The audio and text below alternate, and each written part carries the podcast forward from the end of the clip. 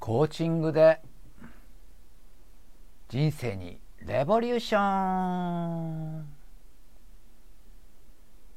私はいろんなコーチングを受けてまいりました。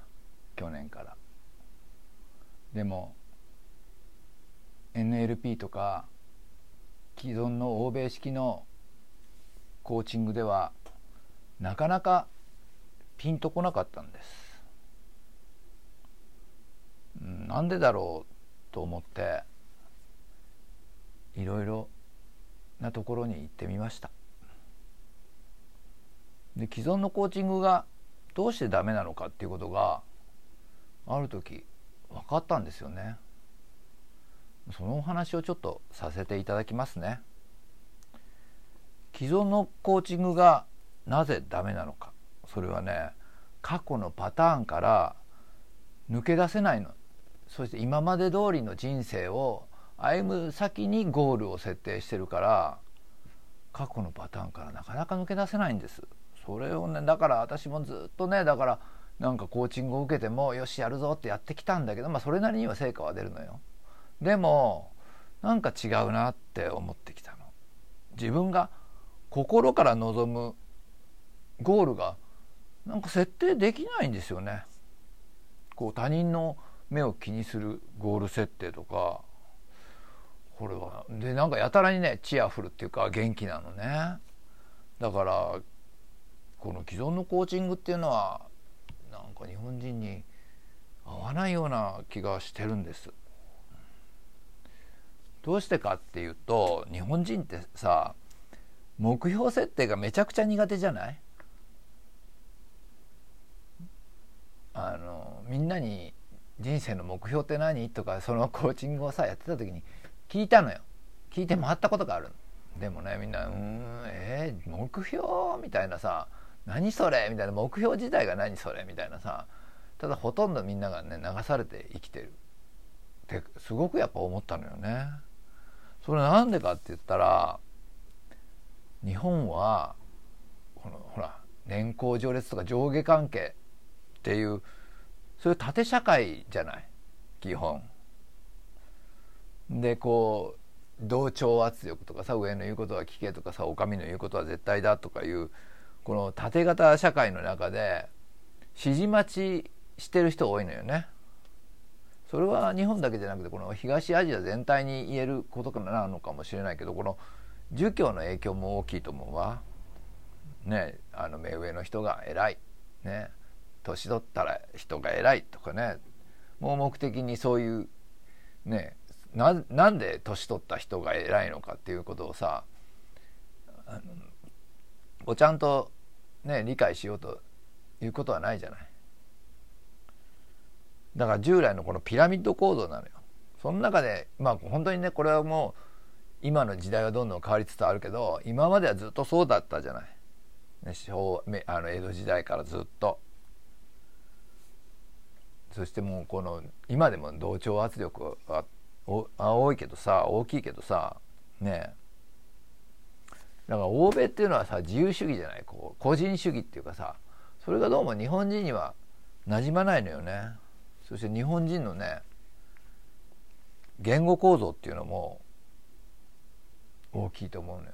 それはやっぱりその社会構造がそういう形だから言語言葉がそうなっていったのかもしれないけど俺とかさ自分のこと英語だったら「I」じゃない？だから俺僕おいら私っていうふうに自分がどういう場にいるか分かんないと自己主張ができないじゃない？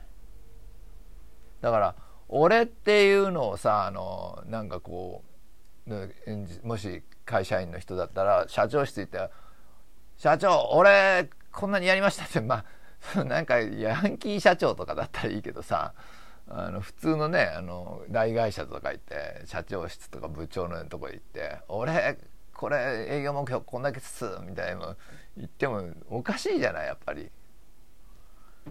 ねだからその時は「私私の今月の」とかねそういう感じになるじゃない。で僕のね来月の営業目標こんだけなんですけどねみたいなそれもねちょっとね中小企業だったらいいけどって感じでそういうふうにこうね、その場によって言葉遣いが変わるじゃない。その場の空気を読みましょうっていうの。で欧米型っていうのはやっぱりもう俺も私も自分も I 一言じゃない。ね。で I do this とかさ I run fast とかさもうなんか主語動詞な目的語みたいなさもう俺走るぜみたいなさ俺やるぜみたいなそういうね感じじゃない？日本人にはだからこう見えない鎖がねつきまとってるのよ。で欧米っていうのはやっぱり言葉が大事なのよね。欧米の人ってね本当にねあのご飯食べた後ね2時間か3時間ずっと喋ってるのよ。私よくあのインドとか行ってさみんなでご飯食べに行こうっつってさその宿の人たちとかさまあ、大体仲間になったね、欧米人の人たちとかさで私一人ってか日本人もう一人いたりするとさであのバーッと行くじゃない67人で。でテーブル座ってさなでご飯食べるって。でまあその一通りなんかねまあみんなのなんかこうよもやま話終わってご飯食べてかそっからがね延々と喋ってるのよ。一人がこうなんかこうわーってこうこうこうあったこうあったこうあった。でまた一人がガーってね本当におしゃべりが好き。言葉が大事なのよね。でこうエレベーターの中にいてもさ私もバンコクで乗ったエレベーター3040回ぐらいのホテル泊まってた時にさエレベーターがやたら遅いのよ。でそれ乗ってたらさあのその時にね本当に外国人の人たちねよ必ず喋りかけてくるのよ。ほんでまあすごくもう1分ぐらい乗ってるからさ結構盛り上がってさ話がさ。どっから来た？みたいなさもうまあそこでエレベーター終わったらもうさっと別れる さよならみたいな感じなんだけどさ。結構あれ楽しかったなと思って。だからそういうふうにね欧米人ってのは言葉っていうのはとっても大大切なのよね。言葉のコーチングなのよね。で言葉をベースに性格とか思考パターンを分けるから日本人にはなんかこう合わないのよね。なんでかって言ったら非言語じゃない日本人ってこうねそして学校教育っていうのもあるよ。大きくね。こう学日本の学校でさもう考えることはあん授業ってあんまりないじゃない。ほとんど暗記じゃない。ね。その歴史の年号とかさね。あのロシアではな作物は何が取れるみたいなさ。そういう地銀とかさなんとか気候みたいなさ。とかみんな暗記じゃない。私暗記は別に嫌いじゃないけどね。ゲームみたいだから。ででも自分で考える必要ないのよ。だから歴史を学ぶにしても年号いい国作る今いい国じゃないないんだっけ？鎌倉幕府とかさあの数字の語呂合わせでななんと素晴らしい平城京とかさ710年平城京みたいな。そういう暗記じゃなくてなんで平城京をそこに作らなければいけなかったか。なんで鎌倉幕府ができたのかどういういきさつがあってできたのかというそういうストーリーをねあの考えないと歴史って本当にもうただのデジタルなつまんない記録じゃない。ね、金メダルどこの国が何個取って銀メダル何個取ってみたいな。それと同じことじゃない。それを覚えて何になるみたいなさ。でもその歴史のストーリーを覚えるとあのどうしてそういうふうになったか。もうそれでも私たちに共通するものもあるわけよね。そういうパターンもわかるしっていうんでそういう歴史はでも全然学ばないのよ。もう本当にこの記録オリンピックのね世界記録とか金メダルの何個取ったかと同じことを学ぶだけでさだから物事は深く頭の中刺さんないのよね。だからその欧米のコーチングという考えるコーチングっていうのを言葉で考えるコーチングっていうの。欧米はだからそれにねあのそれを記述してレポートみたいに論文を書いて出すっていうのがフランスの、ね、高校入試なんかめちゃくちゃわかわけわかんないよ。なんとかについて論ぜよみたいなだけの問題でさそのデカルトについて論ぜよみたいな。分かんない。デカルト誰みたいなさ大きな人みたいなさそんな日本人でそんな認識だけどさそれをどうして彼はそういう考えに至ったかみたいなそういうわーっとフランスの高校生はそういうのを言うのよ。でまたそれで議論を戦わせるのよ。ウイセボンとかねウイセボンしか知らないけどさフランス語って。メルシーだからそのポジティブな側面もあるが日本人にはマッチしにくいのよ。で日本人ってセルフイメージがめちゃくちゃ低いじゃない。ね。えだからそっからねあの抜け出そうと思っても欧米式のコーチングだったら過去のパターンから抜け出せないのよ。でも人間ってさゴールとセルフイメージで自分の成長過程で生きていくの過去からのねパターンに生きている限り自分が心の底から望む人生を生きられないのよ。そうしてそういうのを何て言うか知ってる？運命の奴隷っていうの。人生がわーっと広がっている人はセルフイメージが全然違うのよ。自分はどこまでもいける。でも人生広がっていかない人はああもう俺って私もこんなもんです。みたいなね。もうゴールとセルフイメージがもう私はこんなものです。もう定年します。でおじいちゃんになります。だだんだん病弱になってきます。でそれで最後の老人ホーム入ってその先は特養に入ってその先は終末医療で死にます。っていう漠然とみんなねだから2,000万かかりますっていうイメージしかないのよね。悲しいじゃないそれ。もう衰退していくのを自分で認めてるのよ。ひどいと思わない？だからそのゴール設定はその衰退していく中にあるから2,000万円貯めましょうっていうのがゴールなのよ。2,000万円貯めてちゃんと楽に衰退していきましょうっていうね。で死んでいきましょうって。でお墓入っておしまいみたいな。えーってか思うけどね私はね。でも本人はねそれ全然当たり前だと思ってる。だってみんなそうしてるもの。自覚がないのよ。人生はこんなもんだって。みんな思ってるわ。ゴールを持たない人たちは。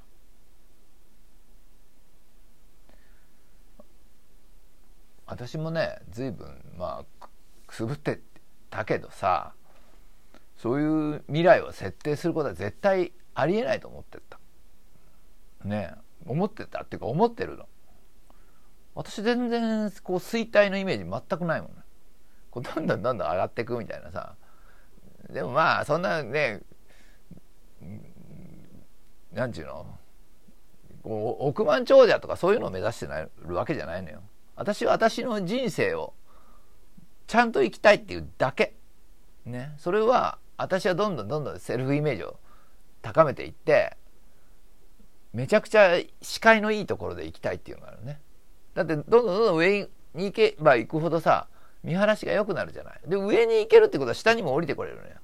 だからもう、無人のエレベーターをね、あの、導入するみたいなさ、そういう人生を生きます。そして、そういう人生を生きさせてくれそうな、じゃないや、そういう人生を生きさせてくれる人に会っちゃったのよ。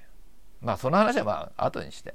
まあそれでね、私はもう日本式のあこのコーチングはいいなってすごく思ったの。ねえ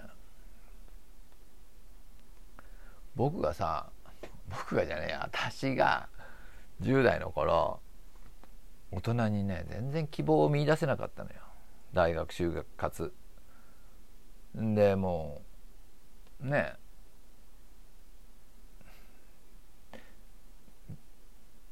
なんかこうそんなサラリーマンになってさずっと何十年も同じ時間に起きて同じ時間に会社に行ってで何時から何時まで働いてまた戻ってくる。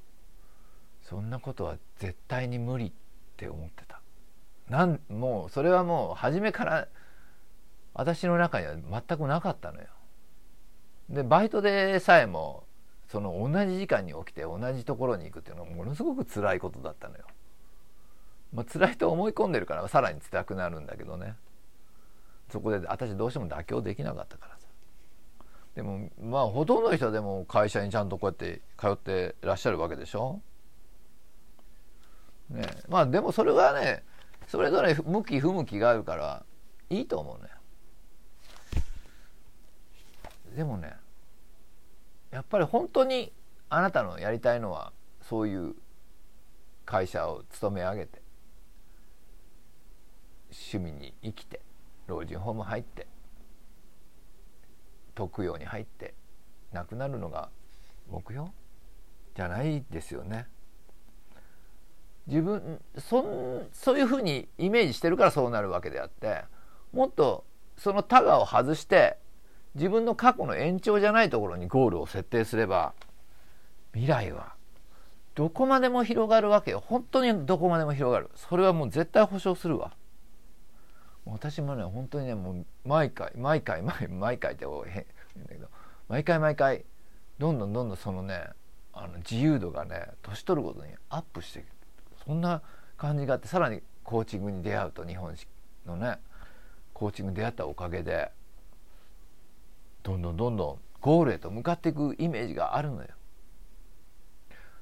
でもそれはね自分がもいいろんなことを模索してきた過去のね失敗しくじってきた過去の経験がね今になってそれがあるから今の私があってもう全てはこのためだったんだっていうふうにね過去の私もいろいろあったわよねもう本当に死にたいと思ったら若い時はね思ってたりしたこともあったしねほんねずっと死に向かい合っていた。それはそれで面白かったんだけど。でもまあ全然嫌な経験だったわよ。ねどうしたらこれが早く通り過ぎるんだろうで、まあ、最近もちょっとそういうこと時があったけどね。まあそれはだからそれがあったおかげで今私はこういう考え方ができるの。ね。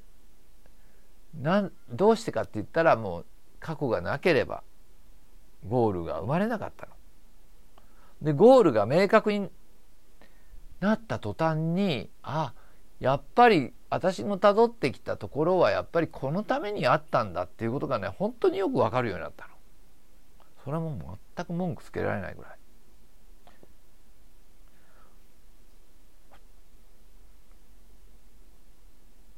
本当にゴール設定のねおああこういうふうに本物のコーチングなんだっていうのをね私は本当にこれ学んでてよく分かった。かつて出会った人や物事はね本当にネガティブなイメージだったんだけどこのゴールを設定した途端にそれがどうして出会ったのかも理解できて実践していったら受け入れられて感謝の気持ちになった。ネガティブな気持ちがには感謝のエネルギーに変わるのよ。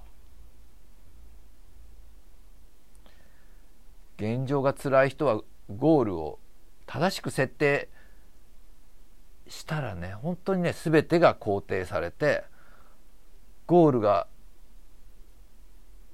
高まることで自分の未来と向き合えるの。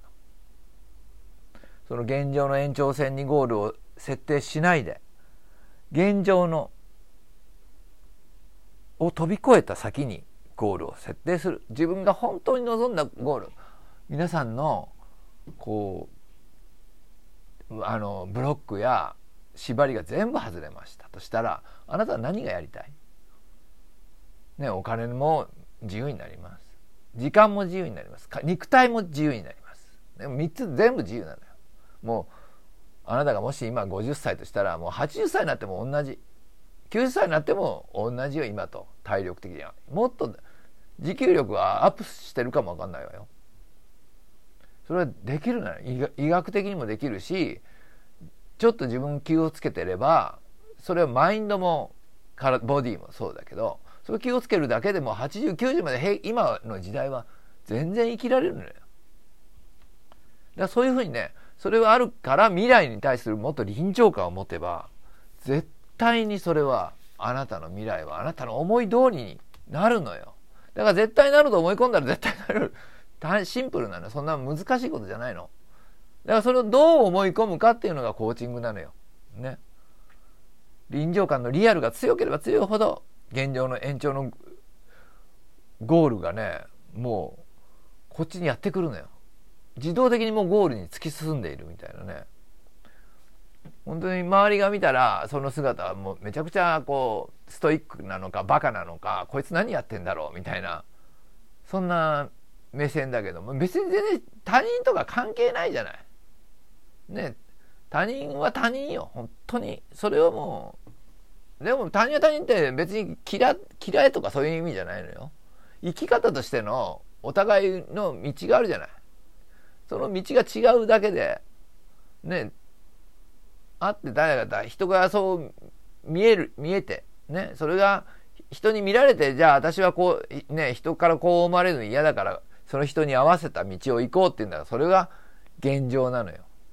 だから私はもうこっちの道を行くって言ったらポンと現状から外れるのよ。でそこにはもう世間も何もなく絶対自分しかないのよ。で自分で他人から見たら何やってんだろうあの人変わったことしてんなお金あんなに使って大丈夫かなめちゃくちゃなんかストイックな人だなとかいろんなさこの世間のこう話はこそこそとは聞こえてくるかもしれないよ。でも関係ないじゃない別にどうでどうだっていいじゃないそういうこと。まあ人はそういうふうに思ってるんだなっていうふうに思えば別にそれ以上の感情は湧かないじゃない。ね。だからだからといって別にそれ本当にそれ以上の感情ないからもう気持ち的には感情ある感情としては感謝とかね皆さんありがとうございますとか本当に皆さんに助けていただいてるから私一人じゃこんなにねこういうふうにならなかったからみんながいてくれたからあの私はこうやってそういうふうな考え方を持つようになりました。っていうのも言えます。だから自分をね私はもう本当にコーチングしてるのセルコーチングってね本当にセルフコーチングが一番なのよ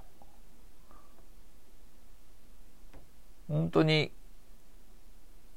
今までのコーチングじゃなくて私の学んでいるコーチングっていうのはねこれは本当にこの今未来への臨場感がどんどんどんどん高まっています。ね、日本人これ本当にね日本私はまあ本当に何人でも別にいいやと思うけどやっぱり日本に住んで日本的な考え方がめちゃくちゃ強いから日本人って思うけどまあそういう人たちまあ私のようなねあの日本日本のに住んで日本的な考え方ででもちょっと違和感を抱いてる人たち。そしてこれからの人生どうしようかって迷って悩んでいる人たち。私もまあそうなのよ。結局はそうだったのよ。ね。だからどういうふうに生きたらいいのかっていうのをずっとずっとずっと考えて考えながらまあ生きてきたんだけどその結果がこう今ここにいるみたいな感じなんだけどでもそれでめちゃくちゃ良かったと思って、ね、だからもう本当にその過去は関係ないのよ。今ここにいる状態からあなたの未来はどういうふうに作っていけばいいのか。それを考えていきましょうっていうお話でした。最後まで聞いていただいてどうもありがとうございました。じゃあね、バイバイ。